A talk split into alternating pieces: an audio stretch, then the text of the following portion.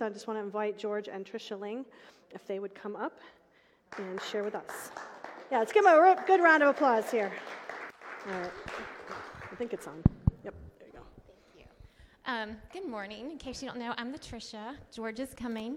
Um, but some of you may know this, some of you may not that are new. But um, George and I, um, way before COVID, um, we pastored a Hispanic service that met in the building um, I won't go into all the details of that because I don't want to take up the time, but, um, but you're probably looking at us going, well, looking at me because George isn't here yet. Um, they don't look Spanish. Well, we're not. Well, he's half.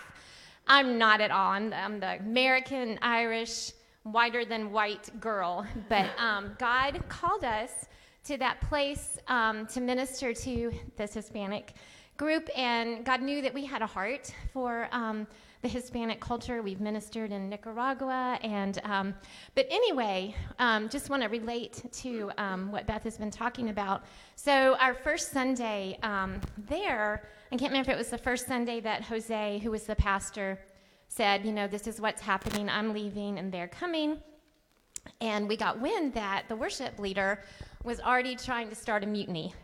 he was like, we don't need them. Let's just start our own church. And, and um, so we soon realized that we were going to have our work cut out for us to earn their trust because, you know, we didn't look like them. We didn't um, come from another country because we learned that most of our congregation came from Mexico and most of them were undocumented as we found out as we got into it. So George will share a little bit more about that. But we knew that we had to earn their trust. And we did what we do with anyone. We invited them into our home. We went into their homes. Um, we went to their quinceaneras. We danced to their music, which is not hard for me because I love to dance and to any kind of music. Um, we ate their food, which definitely was not hard.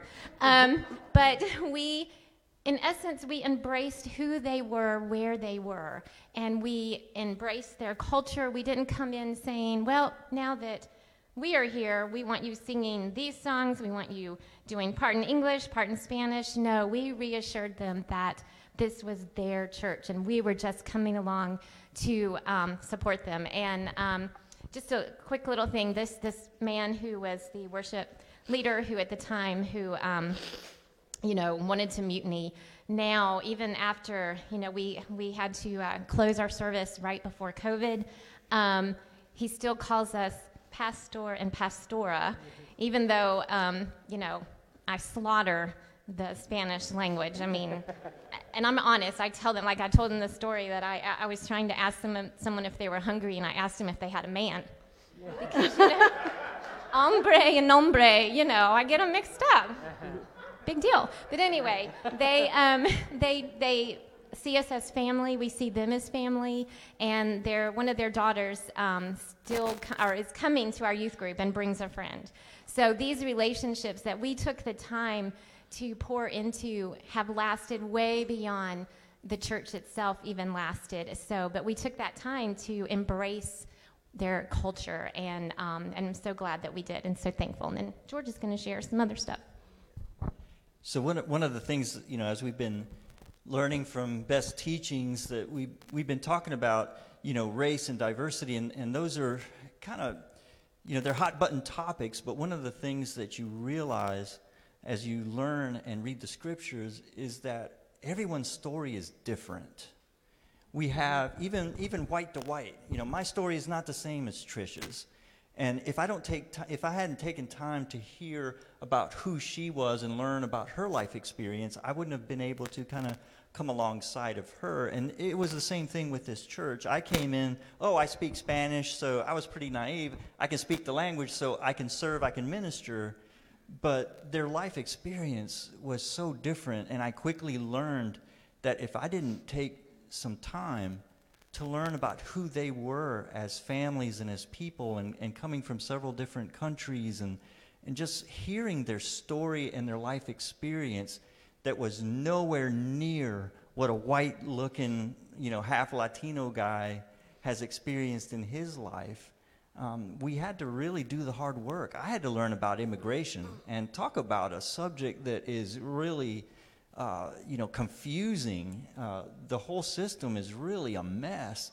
But you have to sit there and dive in and you have to learn these things in order to find out where they are and what are the issues that are important to them and can be dangerous for them. So we had to take crash courses in in you know these different elements of their life so that we could serve well. And it wasn't about us, you know, trying to be someone we weren't. It was just about us listening, hearing their stories, finding out, you know, that these people left everything behind. Everything. How can I relate to that? You know, one of our friends, uh, the couple that were, were helping me pastor, they left a 40 acre farm with horses and, and all this because drug gangs came into the area and were taking over all the farms and were killing the owners. And so they packed up their, their two children, three children, and headed up north. And I can't relate to that. I can't relate to leaving a 40 acre farm, leaving horses behind because you feared death. So we had to hear these stories in order to relate and then be able to find out how can I hear Jesus better for them as we serve.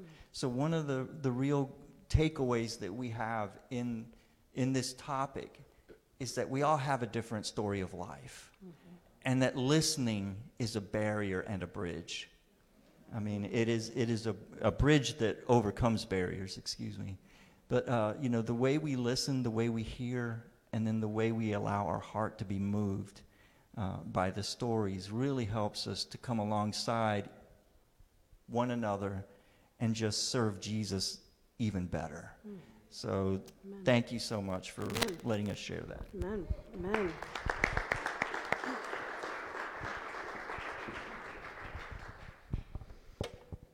Thank you guys. That was that was great.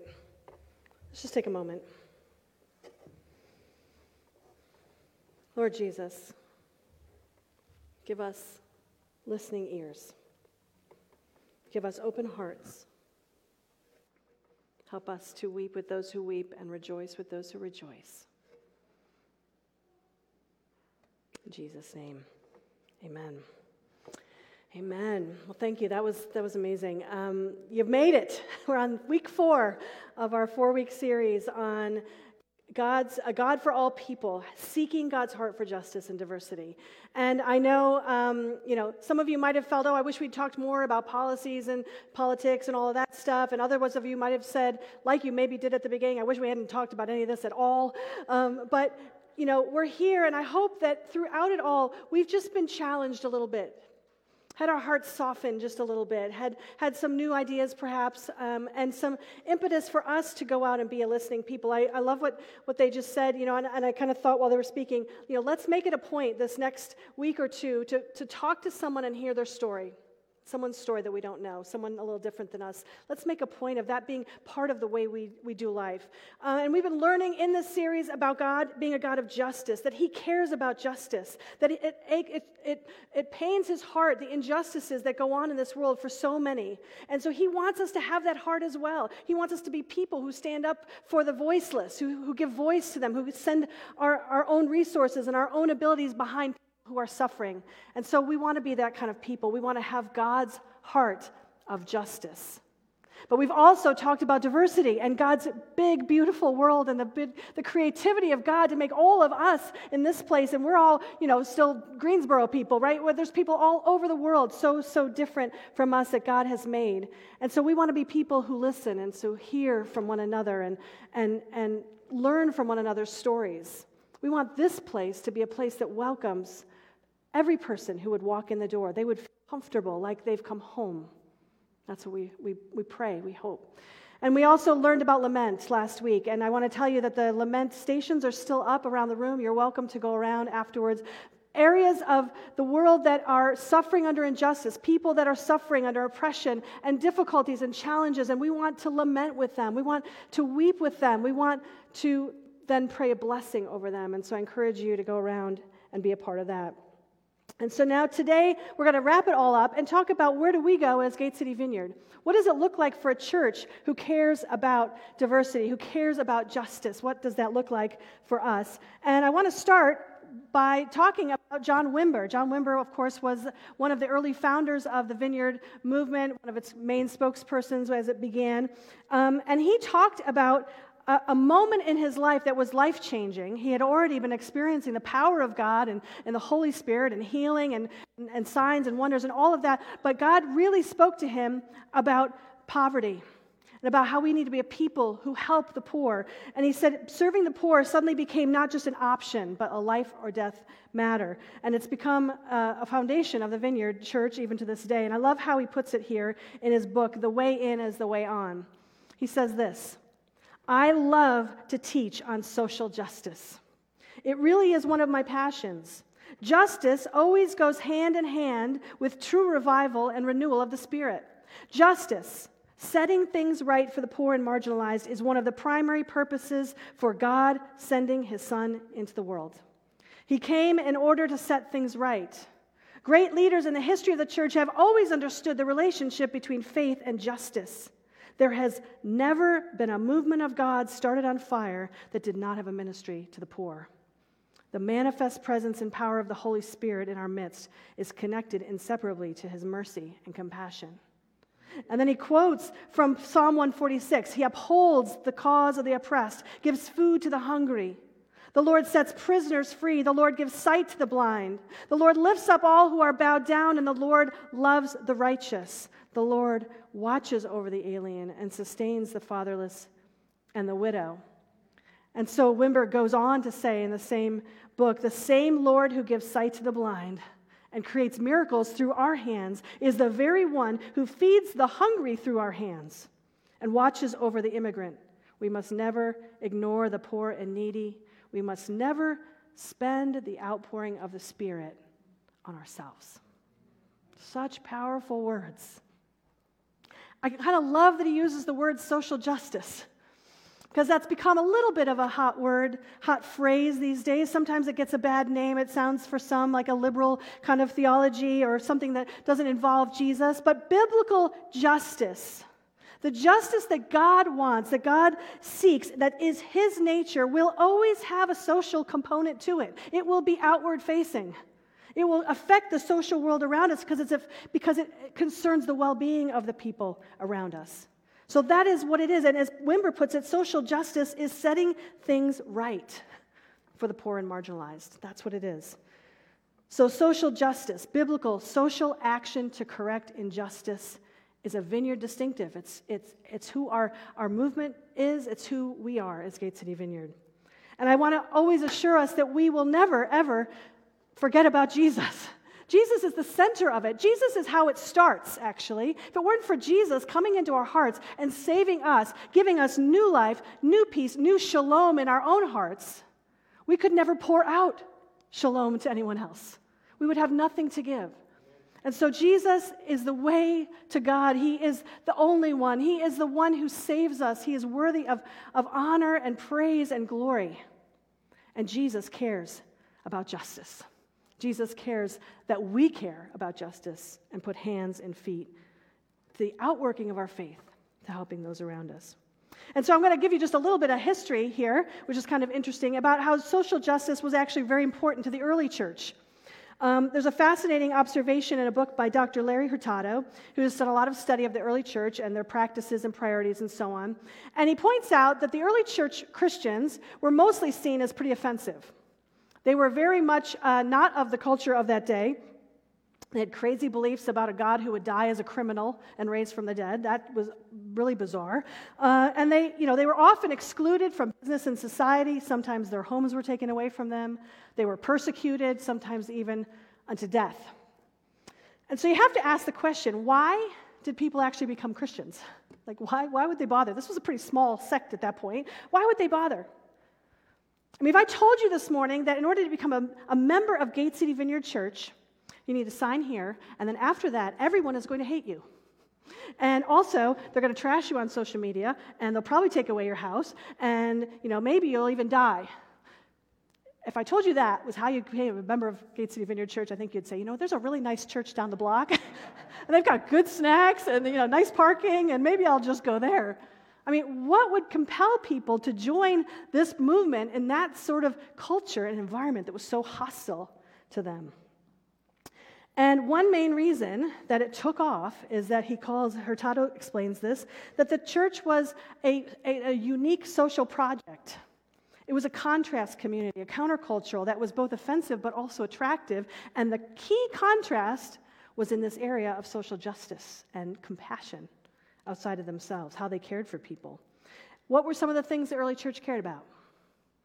One of the first things they cared about was racial justice and unity. We discussed some of this before, right? In Christ, there is no Jew or Gentile, no Jew or Greek. I mean, for them to be worshiping together, Jews and Greeks, was astonishing.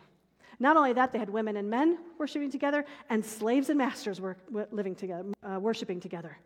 So countercultural. We even talked a couple weeks ago about, remember the Antioch church? Remember that the leadership of the Antioch church, the second really big church of the Christian movement, they, the leadership was from all kinds of different countries, completely diverse right from the start. This was countercultural, completely different from uh, that day and surprising. The second thing that the early church really cared about was care for the poor and suffering. See, it was very common in Roman times to care for your own family, to care for your own tribe.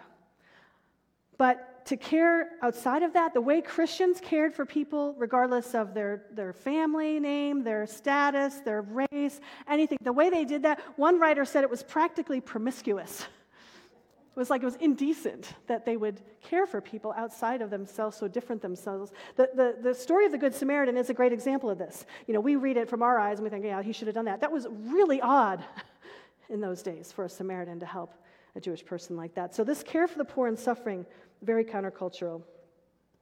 They also were sexually countercultural in their views about it, differently than, than maybe Christians are today. It was very common for women, of course, to be expected to be faithful to their husbands in the Roman times or in early Roman times, but it was also very common for that not to be expected of the man. So anyone who was lower in power than him, he could, if he wanted, have sex with, whether it was a slave or another woman or even a boy. So, so that was very common in those days. So, this, this Christian ethic that we have in our New Testament of a man and woman coming together and loving one another and be exclusively one to another as an example of Christ in the church, that was radical. That was radical. What else did they care about? They cared about the sanctity of life. The abortion wasn't so common back then, that would have been um, more difficult to do medically, but they mostly, if they didn't want a child, they would birth the child and they didn't want it, either they had, couldn't afford it or it wasn't the right gender, they would just abandon it. The child just to be abandoned on the streets. And you know what Christians did? Anybody know? They picked them up and they took them into their homes and they cared for them as their own. Again, almost indecent, promiscuous, promiscuous compassion. It's because Christians believe that those tiny humans were made in the image of God. That's why they did that. They love those babies. And then finally, forgiveness and reconciliation was a key, key um, act of the, of the early Christians. They stood out because even though they were harassed, persecuted, sometimes imprisoned, sometimes killed, they did not fight back. In fact, they forgave their, their captors. They didn't argue. They didn't slam them on social media. They didn't you know, protest. They simply forgave and loved. They taught and practiced reconciliation. It's easy to talk about reconciliations, quite another thing to practice it, right? Would that we were this kind of people. Would that we were this kind of people, that we cared about those things. What I find fascinating about this is that these five things really cut across um, political and social lines, don't they? I mean, the first two, generally, you would think of as more of a liberal agenda, right? The racial reconciliation, the poor and the suffering. And the second two you would think of as more of a conservative agenda sexual purity, sanctity of life. And the fifth one, nobody's good at. Nobody even talks about it, really. This is what shalom looks like. No political party can bring this about, no candidate, no governmental system can accomplish that. It's the people of God acting like the people of God that accomplishes that the kingdom of God here on earth as it is in heaven. That's how that happens. So that was the early church, but not only the early church, really throughout all of the history of God's people, social justice has been a key theme. It starts way back with the giving of the law for God's people, Israel. And if you read the law and you look through it and you know what the culture of the time was, you realize there's so many things in there that were countercultural also. Caring for the poor among them. The foreigner, very different from the prevailing com- uh, culture. Love, love your neighbor as yourself. Love, love the foreigner that comes into your midst. Caring for orphans, caring for widows, caring even for animals, caring even for women in that patriarchal society. All of these things were put into the law back in the time of Israel. And then, as you go into the early church, I've talked a little bit about what the early church did. And through the next two millennia, God has always moved through his people with a desire for social action for bringing justice into their world. In fact, one of the interesting things about church history is if you look at the history of revivals, revivals were almost always accompanied by, by incredible acts of social justice and social action. It's interesting. Um, you know, the wave of the Holy Spirit would come through a community and, and people would get saved, they'd come to Jesus, and then they'd start changing the world around them. That was the outcome. They changed the world around them. As people were saved and encountered Jesus, an incredible compassion, love, and action spilled out of them into their communities. And as a result, Christians throughout the ages have rescued abandoned babies, have taken care of widows. They established hospitals so poor people could get medical care. During the plague, while everybody was running out of the cities, because the plague was centered in the cities, because a congested area, everybody was moving quickly out of the cities to get away from the plague. Do you know what the Christians did? They went into the cities to care for the poor. That has a particular poignancy right now, doesn't it? that we're in a pandemic and we're so worried. Can you imagine knowing the plague was in there and the Christians went toward it in order to care for the poor? Revivals through the centuries not only resulted in more converts, but resulted in so many different reforms prison reform, child labor laws, um, you know, fed into the abolitionist movement, certainly in the 19th century. Even as we go into the 20th century, movements like the civil rights movement started as a, as a Christian movement by religious leaders like Dr. Martin Luther King. It was, it was religious leaders who said, This is wrong by God's standard, and we're going to do something about it. So it's always come it's always come as a result of, of the movement of God and his people. When God moves in his people, he moves them outward to, to change the world around them. Now, it's true that not all Christians have seen their salvation as an impetus to social reform. We also, in our history as, as the Christian church, have examples of churches using the Bible to justify injustices to justify keeping in place structures that were comfortable to them, that they liked, but that were still unjust. Slavery is the obvious example of that, but not the only one. Um, discrimination against immigration, uh, against immigrants, oppression of women, even staying silent during the Holocaust. Churches have taken the easy route sometime and not stood up against injustice. We're so capable of, of that self deception and self serving, even within the church. And Lord, we lament that. We lament that. We just confess that that is wrong. And we, we do not ever want to be a people who chooses what is comfortable and familiar over what is just and right. Amen? I'm going to say that again.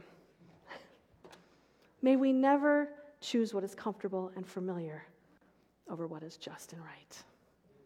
Amen. Let that be an amen that sits in your soul. Let that be sit in your soul.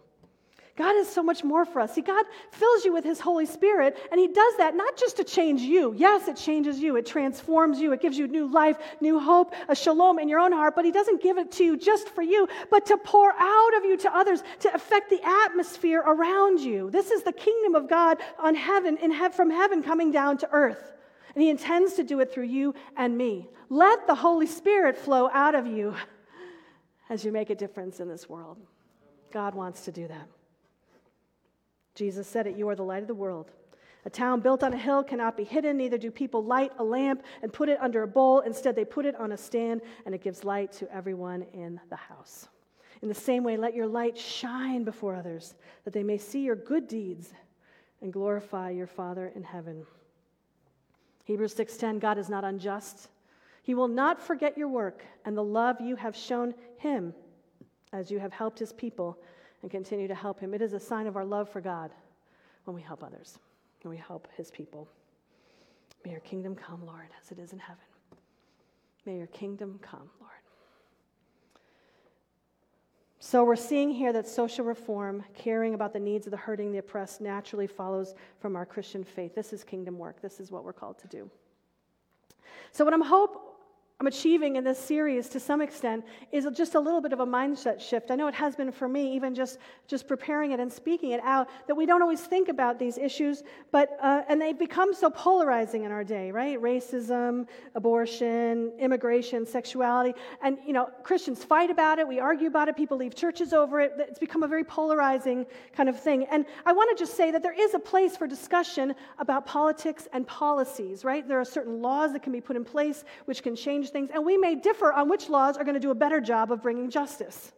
Okay, that's, that's okay. We can, we can discuss that, we can, we can speak about it, but you know, we have to remember that many unjust situations in the past were helped through better laws.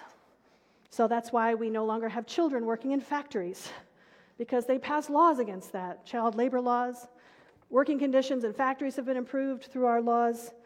Um, segregation was, was, was finished because of laws put in place, doesn't, didn't fully end up being finished in reality, but we, are, we have the laws are in place for that. And so it's a good thing. We, we are all in agreement, I think, that it's a good thing when good laws are put in place to right injustices. And so I just encourage us to care about those things. As Christians, there's nothing wrong with being active in the political sphere, having your thoughts about it. I encourage you to talk to more than just the people that agree with you on the issue. to decide what you think the laws should be. Don't just go a party line. As we saw, God's way is not in line with any particular political party. So let's not find our, our make our decisions based on a party, but made based on God's word and what He says about it. We want to wrestle with that. We want to lament the suffering that takes place regardless. And as we are people who want to bring shalom, that's the goal. We want to bring shalom into our world, seeking to bring God's shalom. There's a couple things I want us to remember as we get into it. Um, one is to remain that we remain grateful for our country and for our church, even as we seek reform. I think sometimes we get the wrong idea that when we um, you know, critique some things that our country has done, or even that the church has done, what I've already critiqued some of the things the church has done, that somehow we don't love America or that we don't love our church. We do. But even good people can be part of systems that need reform, right? I mean, I am an evangelical pastor. And I'm proud of that. I love to be a part of the evangelical movement. I will tell you right now that the evangelical movement needs some reform. There are things not so great about the evangelical church across America, at least. This, I don't know as much about it overseas, but there's some things that aren't so great. We have gotten caught up in celebrity culture and big, big mega churches and all of that. We've gotten caught up in that. We've gotten caught up in performance and entertaining the people as opposed to making disciples. Churches have gotten caught up in not treating their staffs well and not, not, um, not paying them you know, fairly. We have fought among ourselves about theological points that we probably shouldn't have and we should be working together. We've treated women of second class, and church is still too segregated for my taste even though I'm, even so, I'm proud to be a, a church pastor. But I hope that I could be part of bringing reform. So good people can be part. So, so it's true of all the other areas we're talking about, whether it's police reform or education or government. You know, good people can be part of systems that still need some reforming. So let's do the reforming. Let's be people that will do that reforming.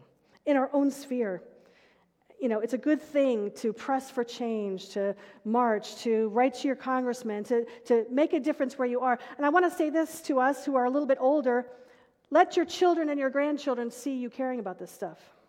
Because I got to tell you something, they care about it. Gen, uh, Gen uh, what, what do we have? Millennials and then Gen Zs. I mean, they care about these issues and they want to see that as the church, as the people of God, that we care about all these issues that are all around our room here. They want to see that. And wherever we can, we should make a difference. When a couple years back, the Me Too movement came through, which was really highlighted women and, and harassment in the workplace and in other places, um, we took a hard look at our church. Are, how can we make sure that we are not contributing to this un- injustice and this problem? And so we went through our systems and we actually started instituting sexual harassment training for everyone on staff. We only had a little tiny staff, but we made sure everyone had sexual harassment training. We made sure there was a good accountability structure and reporting structure so that people would feel comfortable and safe to report things as they came up.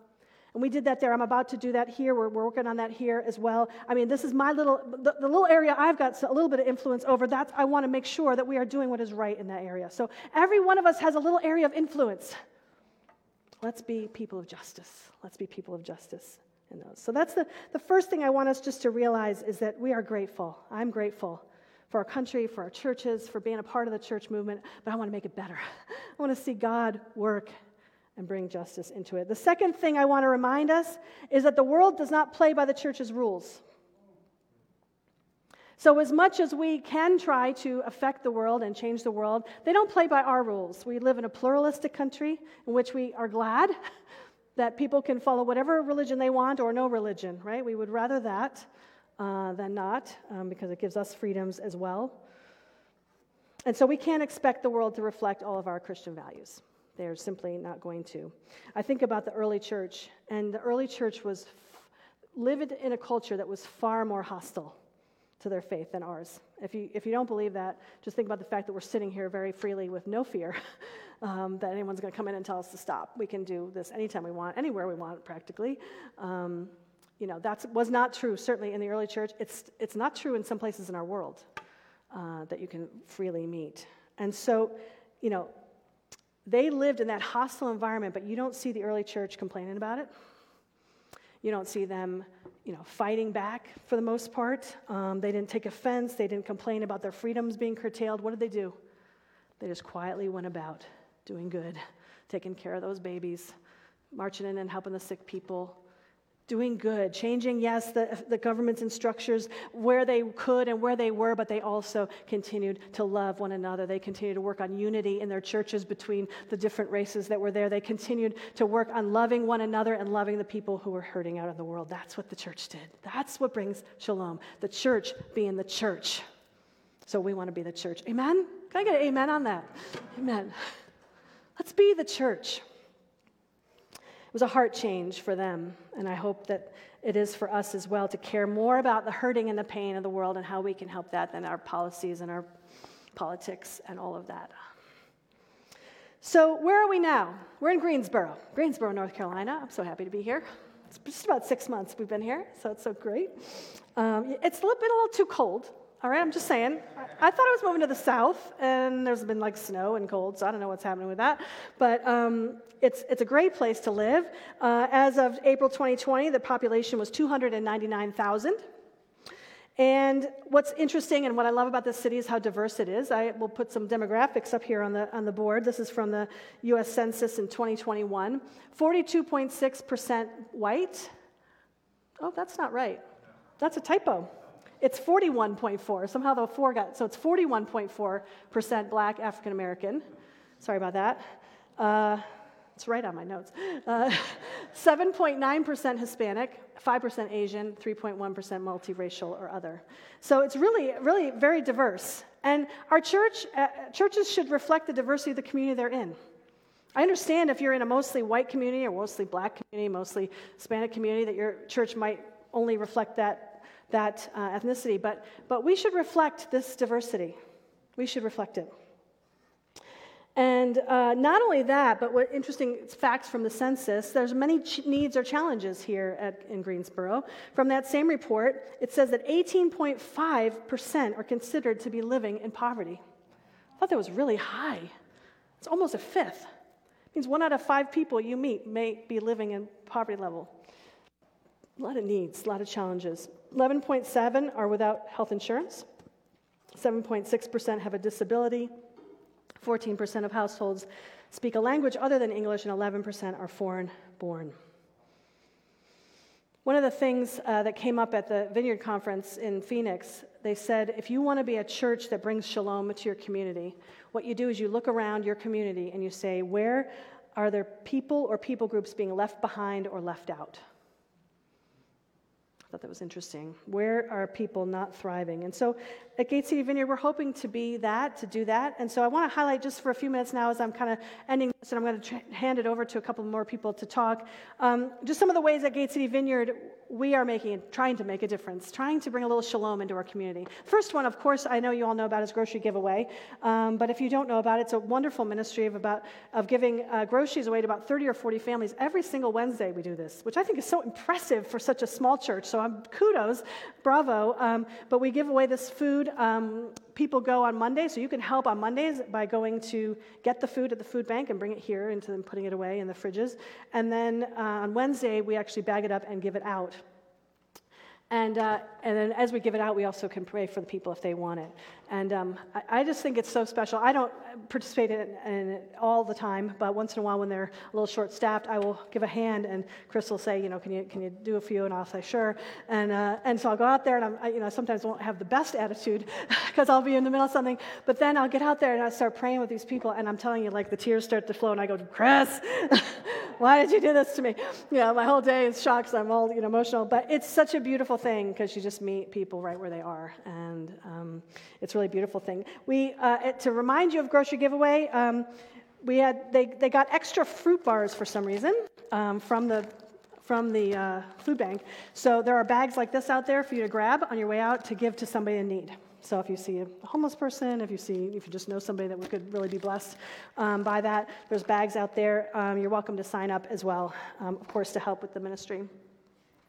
Some of the other things we do backpack giveaway, um, some of the outreaches, backpack giveaway, VBS, uh, Church Under the Bridge, we're going to be doing soon, uh, which is a ministry of the homeless. These are more, you know, now and then kind of activities, but love would love to see us. If your heart's been moved, I, I'm telling you this, that if your heart's been moved, you know you, there's a place you can help. You can put your hand to the plow a little bit, so we'd love to have you doing that. I'm also working really hard at getting to know some other churches and other pastors and other churches so that we kind of are able to do some things together as a church. I don't like the fact that we're all in our separate buildings. Um, we're all the church at Greensboro. And so I'm part of the Triad Pastor Partnership, which uh, has a lot of different uh, churches, church leaders who are from very different ethnicities uh, and styles and denominations, and we come together. We actually just had a retreat and got to know each other really well. So, hoping to see some collaboration, some working together, maybe some worship services together, maybe some projects. So, more on that I hope to come. Um, but I want to talk uh, right now about two more efforts that are coming. In fact, I want to invite um, Melinda first and then Relisa to come up to talk about two new things we're doing this year. And so one is the diversity working group, and one is the Afghan family. So I'll have Melinda come on up first and just tell you a couple minutes what it's about. Here we go. You're on.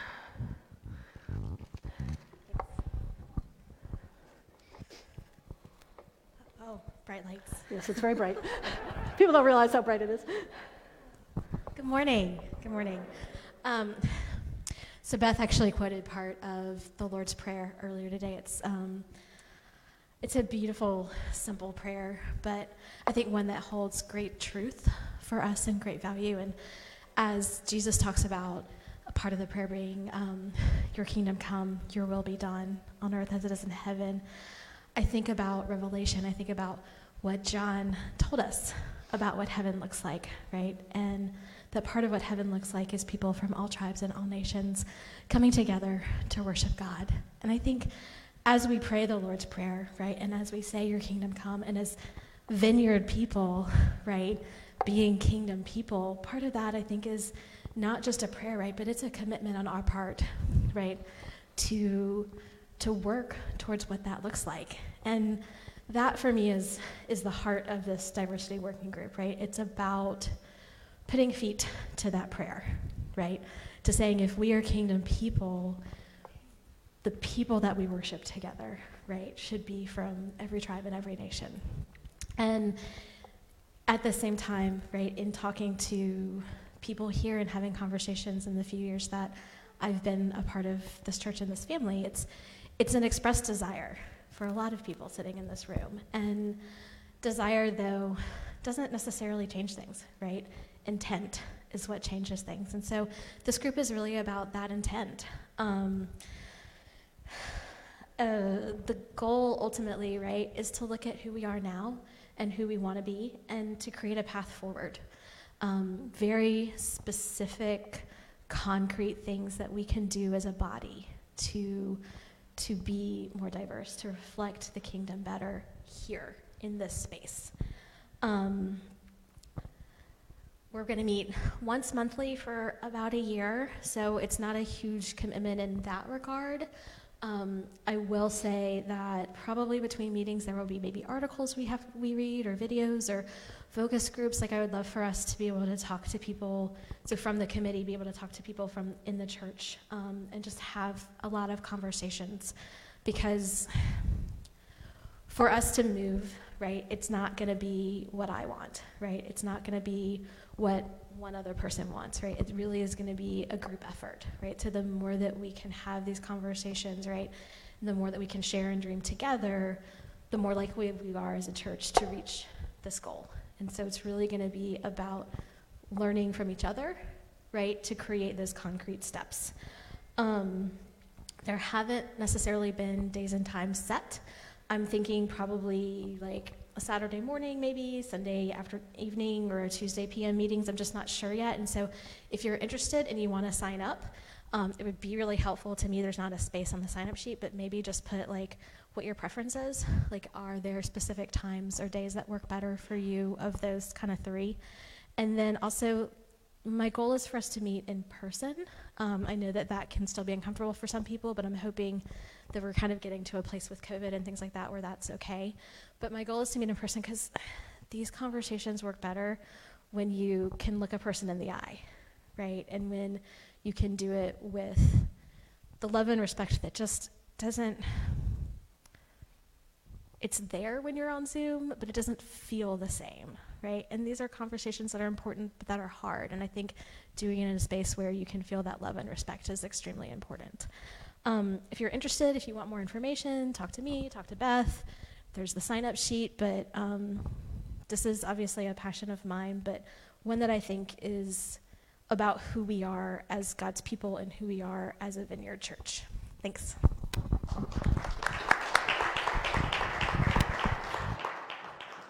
Thank you, Melinda. And here's Relisa.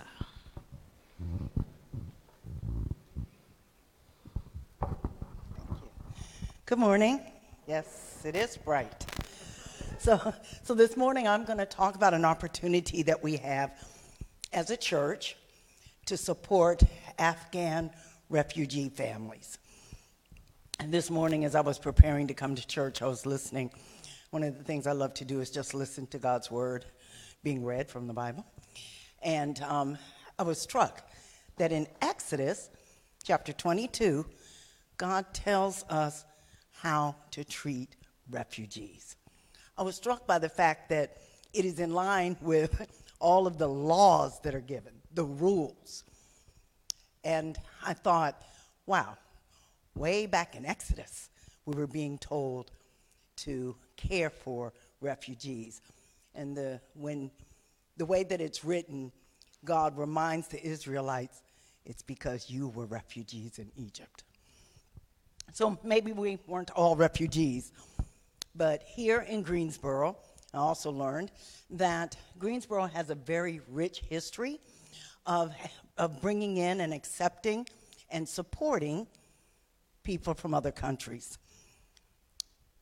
Right now, we have Afghan families coming in with the support of our government. And when I say with the support of our government, I mean they are fleeing really bad situations, persecution, certain death, as a result of the role that they played in helping our country. And so now our country is resettling these families. We can, um, we have an opportunity to partner with the North Carolina, excuse me, African Services Coalition to sponsor a family. Right now, um, there are several families already here who need sponsors, but there are also families still coming.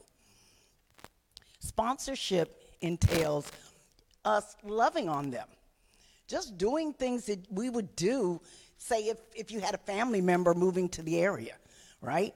Helping them find an apartment. helping them outfit that apartment. They are coming with absolutely nothing no furniture, no food. So we would help them to locate an apartment. We would furnish the apartment for them. And um, the, the Friends group in, in Greensboro has a huge basement full of furniture, just waiting for us to come pick it up and put it in an apartment, right? Um, we would help them to find the grocery store um, the newcomer school. Are you all familiar with the newcomer school? That's where the school age children will enroll. We'll help them to enroll there, right? We need people who are good with numbers um, to help them open bank accounts, manage their budgets. We need people who can do just about anything. You can give as much or as little time as you want, and we also need money, right? because we want to be able to make sure that they will um, they'll be able to to make it so um, this they are sponsored um, by the North Carolina African Services Coalition.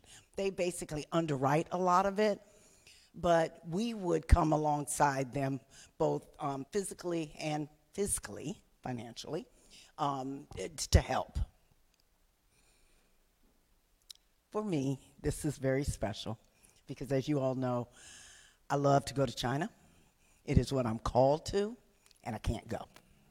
So I feel like God has brought the Afghan to us, right? God has brought, we don't always have to go, we can serve right where we are. So there's a sign up sheet. What I would ask is if you are interested at all, right now you might be like, really, you said a lot of words. I really don't really don't understand what you said. Cool. that happens a lot with me, and that's okay. Just sign up. I will contact you, I will answer every question you have, right? You will not go into this blind. We will have um, cultural competency training. We will know what is right to do, what we should not do. This is not a thing we're going to do tomorrow. But we do need to know if we have enough people with the heart for the Afghan family and the time to serve them to know if we can move forward. So please sign up no matter where you land on the interest meter, okay? And, and I promise to be in touch with you. Thank you.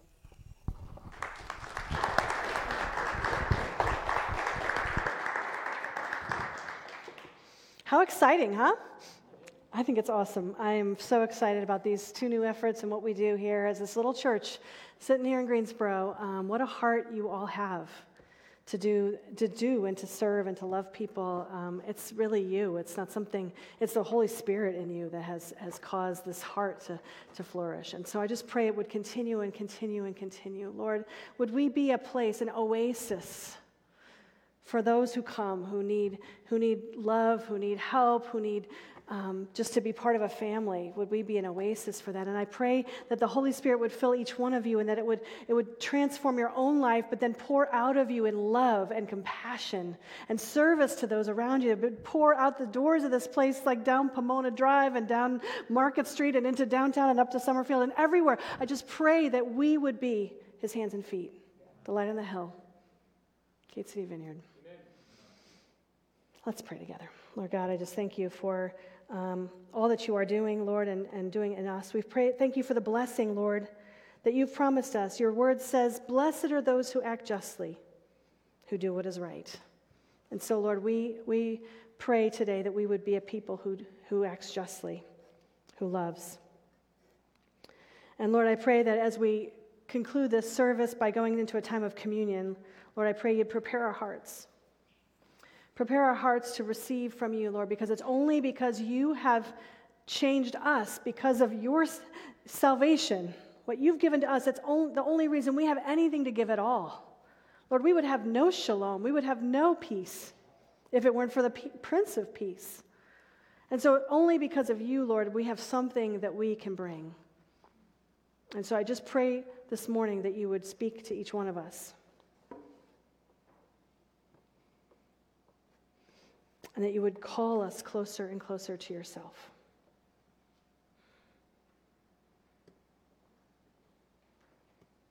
In Jesus' name.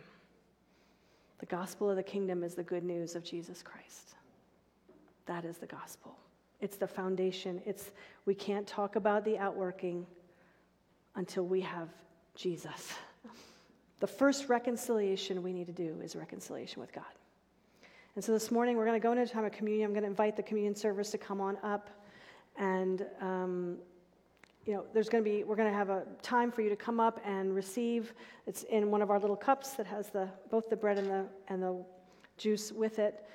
I, as we have done in the past, I invite you to take the the bread part, the top part, the little cracker, first alone as your own in your own time as a symbol of your own personal walk with Christ. This is your reconciliation with God, that He has forgiven you of your sins, that you're clean before Him, that you're His child. And this morning, if that's something that you don't know, that you're not sure about, this is a great morning to say, Lord, I, I want to receive you. I want my sins forgiven so that I can walk with you. And so that will be a moment for you to take that, but hold on to the cup, and we're going to take the drink together as a symbol of our unity as the body of Christ, that we, we go into this together. We're saved together by His grace.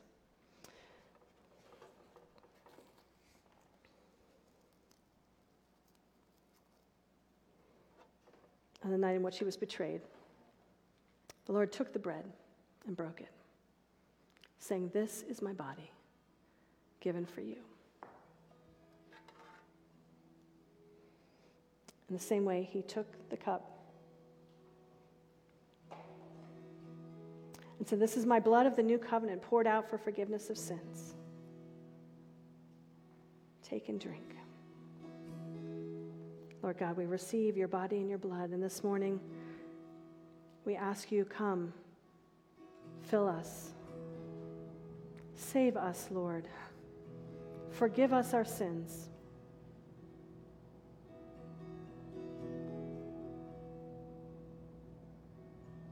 Make us your people and your hands and feet in the world.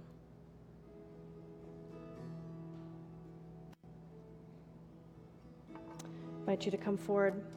And you're also welcome to kneel at the, at the altar for a time if you'd like.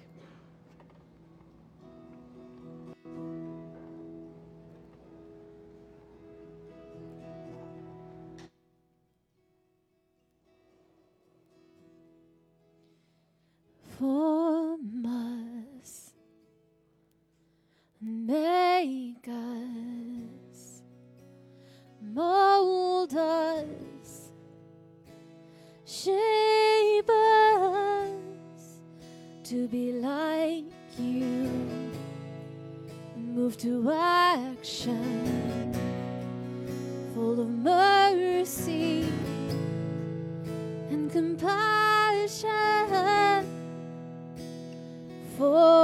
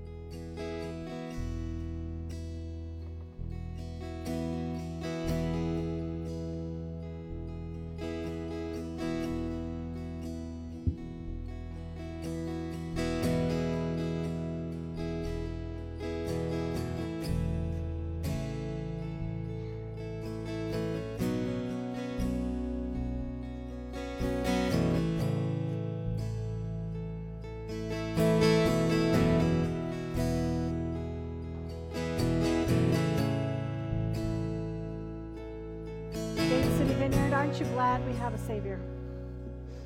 And aren't you glad this is what joins us together? We're very different in this room.